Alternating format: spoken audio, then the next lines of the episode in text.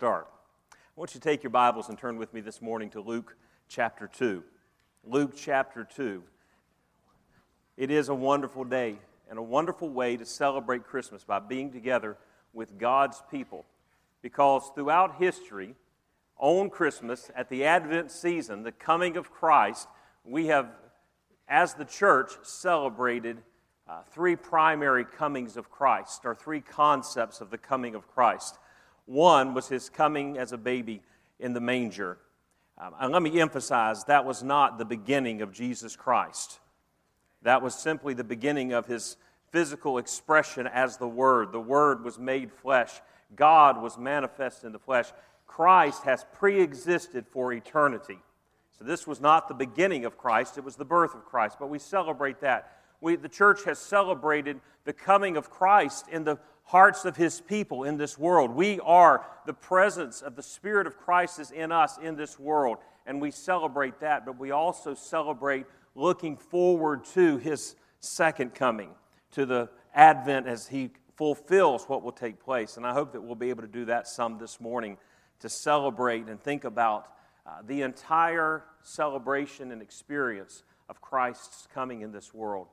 You know, there are times in this Christmas season when uh, we don't quite get the full experience of a gift. Sometimes gifts aren't gifts aren't received as they are intended. Now I know that sometimes that's not always the case with you. Sometimes you give a serious gift and it's received as a gag gift, and sometimes you give a gag gift and it's received as a serious gift. There was a lady that had three sons that grew up. She was very poor. They became very wealthy. And so each one was trying to outdo each other for the gift that they would give their mother for Christmas. And so the oldest son was bragging, and he said, Well, he said, I bought mom, she's lived in that little shack for so many years, and I had a great mansion built for her to live in. And the second son said, Well, that's, that's nothing. I went out, and because she can't get around on her own anymore, I bought her a, um, a really nice car and hired a chauffeur for her just for her use. And the third son said, the youngest son, of course, you know the youngest in the families are always the best in any family, not to stir up any trouble on Christmas morning. The third son said, I've got you both beat. He said, Mom is a Christian lady and she loves the Word of God. Because of her eyesight, she can no longer read the Scriptures. And so he said, I bought a parrot for her that had memorized the Bible so she could hear the Bible being spoken to her. And so that after Christmas, each one of them got a card, and the oldest son got the card, and mom said, Dear son, thank you so much for the house, but it's way too much beyond what I need. It's really not helping me any. I'm living in one, two little rooms, and that's all. You really overdid it. And the second son, she said, I really don't drive that much anymore, and I don't go anywhere. And besides that, the chauffeur you hired is just rude. And the third son got a note that said, Dear son, thank you for knowing exactly what I wanted for Christmas. The chicken was delicious.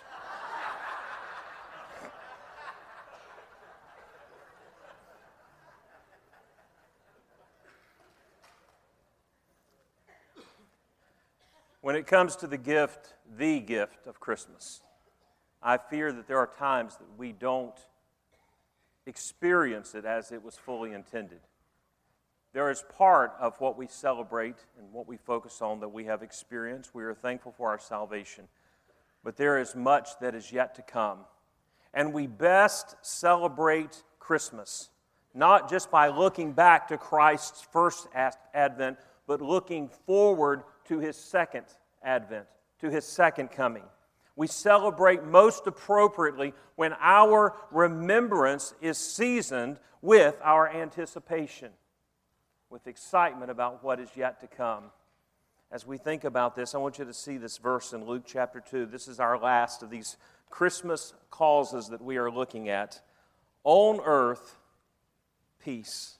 You know the surrounding verses, so I'm not going to read the entire section of Scripture and text of Scripture.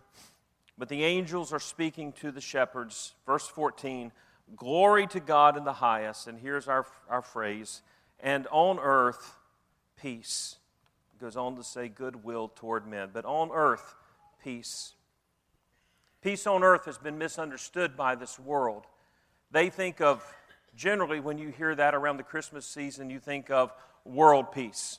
They think of a cessation of, of international and international conflict, that everybody's going to get along, that everybody's going to quit fighting, and political parties will quit fighting, and ideological camps will quit fighting, and nations will quit fighting, and there will be peace on earth. But the peace that Christ brings, the peace on earth that Christ brings, far exceeds anything that this world has conceived of. Christ comes and he brings the peace of his cross. And without the peace of the cross, there can be no peace on this earth. Jeremiah chapter 29, when he admonished God's people to seek the peace of their city, something we seek to do. We want to bring peace to our neighborhood, to our city, to our counties. But apart from the peace of the cross, there can be no peace on this earth. And the peace that Christ brings brings blessed peace for us now, and one day will bring eternal peace when He comes as the Prince of Peace. Aren't you looking forward to that day when Jesus will come as King of Kings, Lord of Lords? He will bring the peace. You see, the peace of Christmas is found in the promise of Christmas. The promise of Christmas is that God is active in this world. And it did not end with the life of Jesus Christ. It did not end with the physical existence of Jesus Christ. It is an eternal work that will take place in the future. The, the culmination of the gift will be completed. The peace of his coming at Bethlehem, of course, is the peace of the cross. That he came so that we might be at peace with God. He has reconciled us to himself. I am glad that today I can stand reconciled to God. I am at peace with God. I am no longer God's enemy. We don't like to think about that. We like to think, yes, God does love the world, but the Bible also says that we were enemies of God before we were saved. We were at enmity. We were at war with God. But I'm glad that that is no longer the case through Christ's coming and through the peace of Calvary. I have been made nigh to God through Jesus Christ. And that's the blessed peace of his coming at Bethlehem. The peace of his coming in his people, his presence in us, that he is in this world through his people, the Spirit of Christ that rests in us. What is the fruit of the Spirit? It's it's peace, love, joy, and peace. The peace of God that passes all understanding. I'm glad that in a season when many of us cannot be at peace, many of you are not at peace because you are, you are grieving and you are sorrowful over someone who is no longer there. You're having, I was thinking this week about the, the song, that great Christmas carol masterpiece, I'll have a blue Christmas without you we sort of joke about that song, but there are those who experience a blue Christmas because there are those who are no longer here. And it's at this season that they're reminded of that. The only way that you can have peace in that moment is through the peace that God brings to us. I am glad that He brings that kind of peace, and we can experience that peace. Not in the constant, not in the constant freedom, freedom from turmoil, but in the midst of peace the, the peace in the midst of our turmoil. That's the kind of peace that God brings, that Jesus brings. And He brings peace through His people. That we can seek the peace of our city, that we can share the message of peace. We can proclaim the message of Jesus Christ, the gospel of peace, the Bible calls it. And that is the peace that comes through His people and His coming in us. But I think about the peace of His coming again the peace that he will bring. He will establish his kingdom. Isaiah chapter 9 says, Of his kingdom there shall be no end. We live in a time, and there's in our world, there are moments of peace. There are moments when there's a little bit of people getting along. Over a hundred years ago on this day, in 1914, at the beginning of World War I, troops from both trenches in Europe. The Belgians and the French and the British and the Germans came out of their trenches to gather together. It started by many accounts, on the night before when one soldier began to sing a Christmas carol in his own language. And when he would finish, when the Germans would finish, the British would sing one of their carols in, in English. And all through the night, they would sing these carols back and forth until, at least in one spot, the English began to sing, O come, all ye faithful.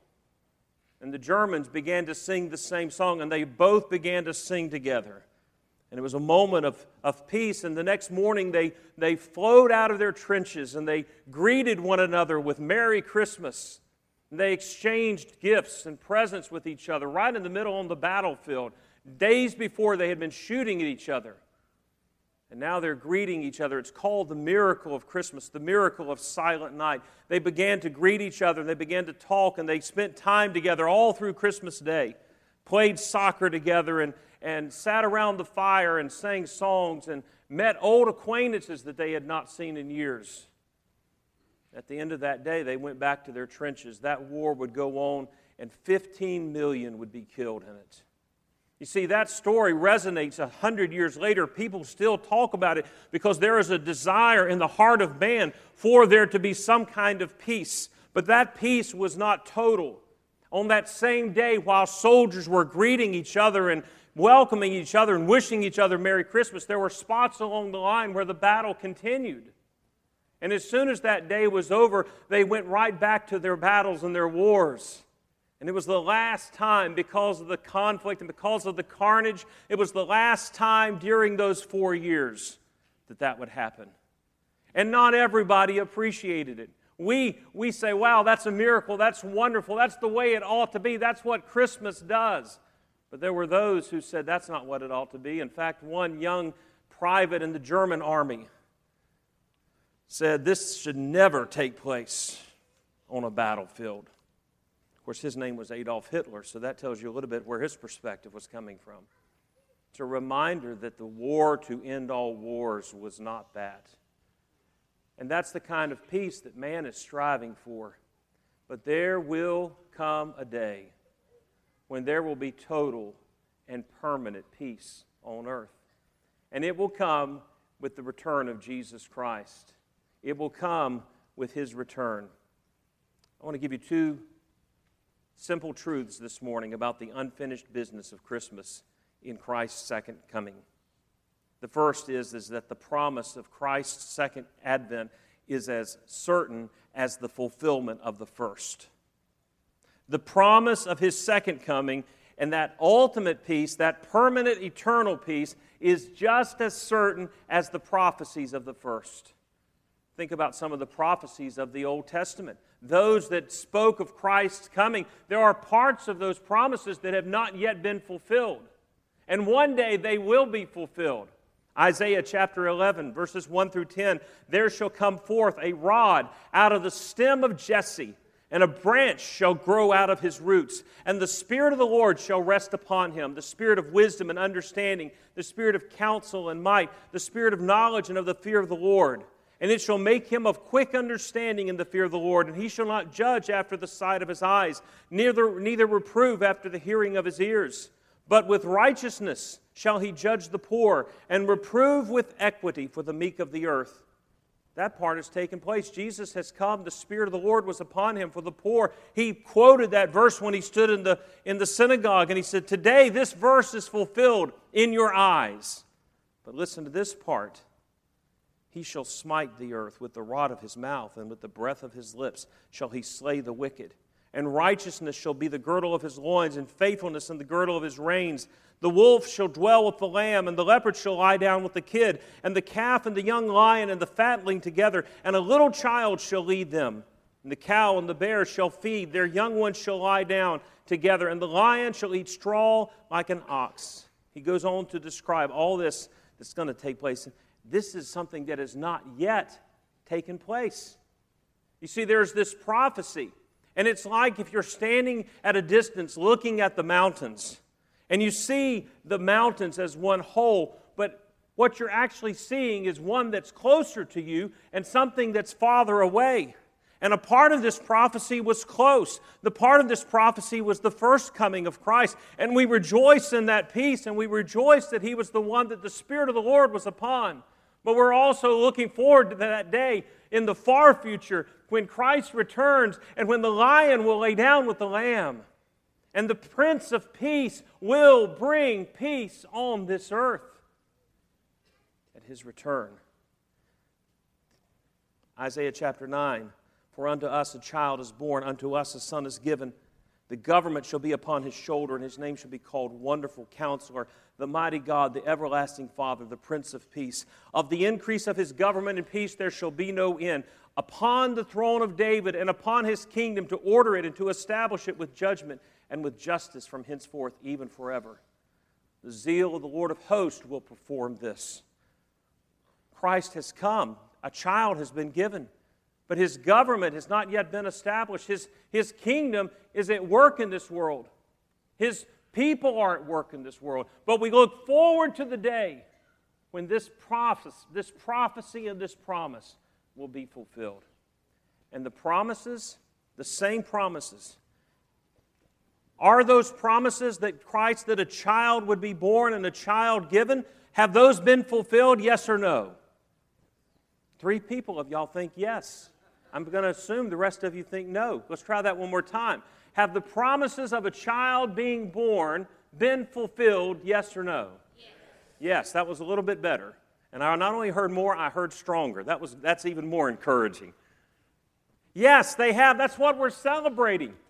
Those promises are true. Those promises are fulfilled. And because of the connection of these prophecies and promises, the prophecy of what is yet to come, of Christ's second coming, is just as certain and just as sure as the first. And yet we live and we celebrate as if the first coming happened and those prophecies were true and those promises were sure. But do we live as if the prophecies and promises of his second coming are just as sure and certain?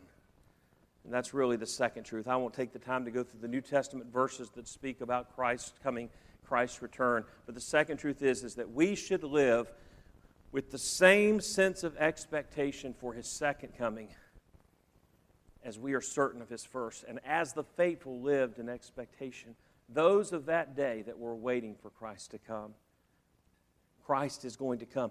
Does that make a difference in the way you live your life? Does it make a difference? Do we really, we say we believe Christ is coming back, but do we live as if he could come back at any moment? Wouldn't it be wonderful? Now, I know we, we debate, and there's been debates for centuries on what day Christ was actually born. Was it December 25th? Was it January the 6th? Was it April? What, we have all kinds of questions and debates, but let's just imagine just for a moment that this was the day that Christ was born. It's not hard to do if you try. And let's imagine that Christ comes back on this day. Can you imagine what that would be like? What a great way to. Now, some of y'all are hoping that you get to open your presents before Jesus comes back. I know how you are. Some of you are really glad you opened them this morning. Boy, Jesus comes back before I get home. Let me tell you what, if Jesus comes back, you're going to have something far, far better than any present you can have on this earth. And to be, in his, to be with Him we love celebrating with our families, but think about the family we would see when we stand with Jesus, those loved ones that have gone. So that's Christ's coming. Let's live. If it's just as certain, let's live with the same expectation of his second coming as the faithful people did looking forward to his first coming. When we think about what Christ has done in his first coming, the first coming was great, but the second will be even greater. Because of what Christ began in his first coming, he will conclude, he will finish it in the second. And we live in that anticipation in between. We live in that moment in between. One of my favorite carols, we sang it last night at the, at the Starlight service, is I Heard the Bells on Christmas Day. I didn't understand that until, I don't know, 10 or 15 years ago. I just never thought much about the song. I thought it was just another one of those Christmas carols that didn't make a whole lot of sense. And, you know, sort of like I saw three ships come sailing into Bethlehem. And I'm thinking, you know, don't really understand some of these songs. They don't make a whole lot of sense. And then, then I heard the story. You know the story behind I Heard the Bells. written by Henry Wadsworth Longfellow. At a dark, dark time in his life, his wife has died, his son has been injured in the Civil War, the nation is torn apart, ripped apart, and there's anger and there's animosity and there's darkness. And he sits down and he writes, I heard the bells on Christmas Day, their old familiar carols play, and wild and sweet the songs repeat of peace on earth, goodwill to man. Isn't that a wonderful? That's what the songs say. We hear them this time of the year, and they speak of peace. But as he is in the midst of war and the nation is in the midst of the war, he writes these words. He said, In despair, I bowed my head. There is no peace on earth, I said. And if we're honest with ourselves and look around our world today, we see nations at conflict. We see people at conflict. We see families in conflict. We see constant division between friends and neighbors and people, and we would have to bow our head. He said, For hate is strong and mocks the song of peace on earth, goodwill toward men. There's a lot of folks who are discouraged and depressed in the holiday season because of that very thing. They look around, and the very message of the gospel and the message of peace seems to be mocked by our reality. But he goes on to write that third verse, and it may be one of my favorite verses in all of caroldom, if that's a word. He said, In despair, I bowed my head. He, say, he writes that third, that third stanza. Then pealed the bells more loud and deep. God is not dead, nor doth he sleep. The wrong shall fail, the right prevail, with peace on earth goodwill toward men. What is the message of that verse? The message of that verse is that God is alive and God is awake and God is active in this world. And what he began in Bethlehem, he will one day finish when the right will prevail. We look around us and it seems like the wrong prevails. It seems like right is failing, but it, there is peace on earth, goodwill to men. God is not dead, nor doth he sleep. And what he has begun, he will finish. What he started at Christmas, he will finish when he comes again. That is the blessedness. It is yet to come, but the wrong shall fail, and the right will prevail. And there will be peace on earth, goodwill to men. You see, in Christ's first coming, he came as a helpless baby. But when he comes again, he'll come as a conquering warrior. In his first coming, he came by natural means, he came by the birth of a child. But in his second coming, he will come by a supernatural manifestation. In his first coming, he came to be with us for a lifetime. But when he comes again, he will come to be with us forever and us with him forever. In his first coming, he came weeping for our sin and our sorrow and our unbelief. But when he comes again, he will come wiping away all tears from our eyes. In his first coming, he came to where we are. But in his second coming, he will take us to where he is. In his first coming, he came to die as a sacrificial lamb. But when he comes again, he will come as a sovereign king. In his first coming, he came for our justification, but when he comes back, he will come for our glorification. In his first coming, he came in obscurity, a tiny little manger in Bethlehem, in a backwater town. But when he comes again, the Bible says, Every eye shall see him, and every eye shall behold him. He came in his first coming despised and rejected, but when he comes again, every knee will bow and every tongue will confess that Jesus Christ is Lord. When he came the first time, he was born as king. But when he comes again, he will rule as King of kings and Lord of lords. I look forward to on this Christmas day as I celebrate with you his first coming. I rejoice that Jesus Christ is coming again.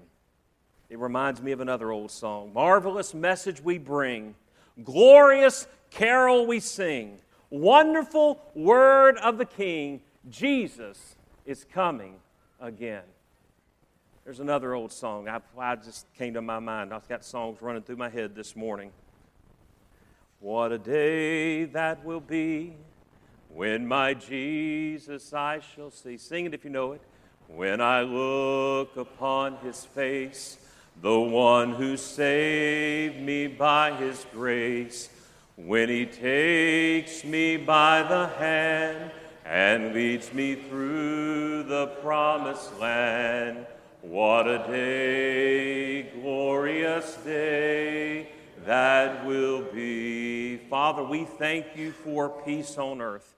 And though may we may not experience it and see the peace that will come, Lord, we have experienced peace with you. And I pray this morning that if there's anyone here, even on a Christmas Sunday morning service, that has never experienced peace and salvation, that this will be the day that they will experience your peace. Father, I pray for my brothers and sisters that have found that peace, but they are struggling because they are not at peace in their hearts and minds. And I pray that you will bring peace to them today. And Lord, I pray that in our celebration, we will not only rejoice in the peace on earth that was sung about 2,000 years ago, but Lord, at some point in the future, unknown to us, you will step out and you will return and you will bring peace to this earth. And we look forward in hope and joy and anticipation for that day when we will be in your presence. Father, I pray that we will experience that peace on earth in this place, this moment.